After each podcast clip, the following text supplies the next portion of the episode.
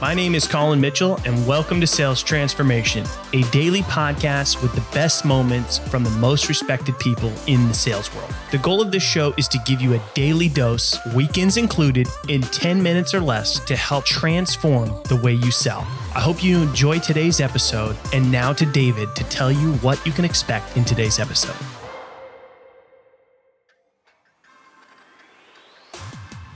Procrastination, and quota. These are two opposing forces that salespeople have to deal with every day. How do I avoid procrastinating? How do I make sure I hit my quota? These are the questions that Stoyan will answer today in this latest episode of Sales Transformation.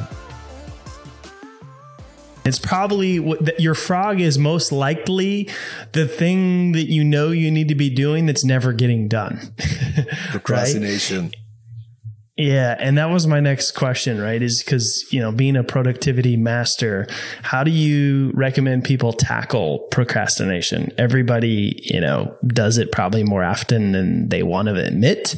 Um, but how do you tackle those things that you procrastinate and don't get done? Are you saying make it be the first thing you do every day? If it's a daily or weekly, you know, um, make it a high impact priority. What, what are your thoughts around dealing with procrastination specifically for sellers? See, um, I would be able to answer this question much better if I have a context of who am I talking to, of course, but I'll try to give some yeah. general so suggestions. let's say, let's say prospecting, right? Like you, mm. you're, you're, you're a seller and, you know, you keep missing quota because unfortunately most sellers do.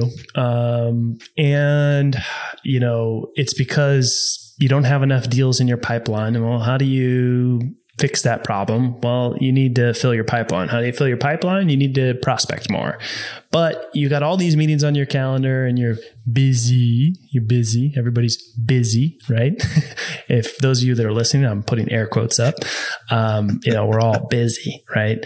Um, and you know, you keep missing quota. And if you miss quota one more time, you might lose your job. So what do you recommend? I would recommend you look at it holistically. First of all, who are you? What is your personality?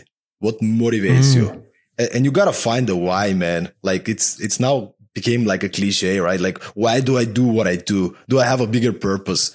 Why, why should I wake up in the morning and actually do something? Why do I do this thing, right? The, the example with the book. It's, I don't like to write but but I want to the audience to reach to, to reach the audience with my message. I get excited when I see somebody reading the book and and transforming their business. I'm you know so so what is your purpose? Is that what you really want to sell? Is that a product that you believe in? I believe hundred percent in what I what I sell. And then the, the the other thing is you gotta man up, man. You you gotta build discipline. Uh, and and the way I don't know about you know, again, if I work with you one on one, we might be able to get into a different direction, but I can talk about myself. I need to sleep. I need to have healthy habits. People underestimate. Uh, yeah. Last week I did a team offsite with a with a large company, and we talk about simple stuff. How do we get energy? Eating, sleeping, um, you know, taking breaks, having a clear stop, you know, after six, seven, eight o'clock, that's it. I'm not working anymore. So build those habits so you have the energy and you have the willpower when you start tomorrow to actually do the things that you don't want to do. And again, time blocking is amazing. Some people call it Pomodoro. There's this Pomodoro technique, which means you commit to one specific task or an outcome for a limited amount of time. So you put a constraint.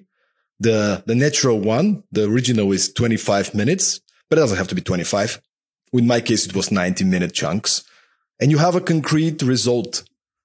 And you start in the morning with two or three of these. You tell your colleagues and, uh, you know, boss and whatever. Hey guys, I'm, I'm going to be calling customers from nine to, so, so you eliminate all the distraction externally to the, to the, to the best of your extent. And then you just get it done, man. It, it's like a muscle it's like a muscle, like in the gym. How, how do you get uh, uh, fit? It's like the same question. Exactly the yeah. same question. How do you get fit, man? Well, go to the man, gym. You, just, you make, it, you make it. yeah, yeah. You you got to make it a non-negotiable, right? Like I get up and work out every day, no matter what. Doesn't matter how I feel. And what helps as well, I don't know about you, Colin, but for me is like, what is my natural ways of selling? You know, like I'm a talker, man. I love to talk. Like what I do is I get paid to talk and to lead workshops and to lead team offsites and to do keynotes. What is the best way for me to, to sell? Come on your podcast. Somebody gets excited. Hey, Stoyan, let's have a virtual coffee. I go to a conference. I do a keynote. Three people come after the keynote. Hey, Stoyan, let's get you. Can you do that for my team? I set up uh, coffee meetings with people. I mean, I went to Tallinn two months ago. Most people are like, man, you have four hour workshop. You're going to be smashed. I'm like, what do you mean? 18 meetings, coffee meetings with people, coffee, lunch, dinners, like you name it. You know, I, I'm not, I'm not, you know, uh, but that's my way. I'm an extroverted person, right? Like maybe you're introverted. Maybe you, you like to write. Like, so, you know, on the one side, man up, know what are the highest impact activities. On the other side, also try and figure out, are there some of these activities that come more natural to you? So you can actually do things that you enjoy doing. And, and I'm going to bring, and I, by the way, you got to get this person on the podcast. His name is Andrew Tarvin. Um, and he's a humor engineer. so uh, he was on my podcast. Uh, he's a great speaker. So he was uh, um, an engineer in Procter and Gamble. He hated it because it was boring, but he's also a stand-up comedian, very nerdy one, right? So, so he started teaching organizations how to be more productive while having more fun. And he gave me an example. When he receives an email that he doesn't like, maybe a customer wasn't yeah. happy, whatever, he will read it with an Italian accent, for example. I didn't like your presentation. Right? You know, like it's stupid shit, right? but yeah, but he will try and always find a way to make his work more fun. And I'm always trying to come up with the same thing. Okay, I hate doing accounting.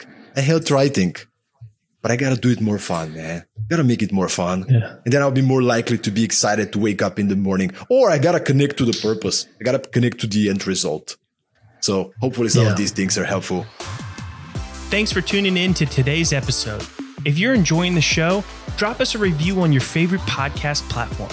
And we hope that you'll tune in again tomorrow as we are here for you every day, weekends included, to help you transform the way you sell.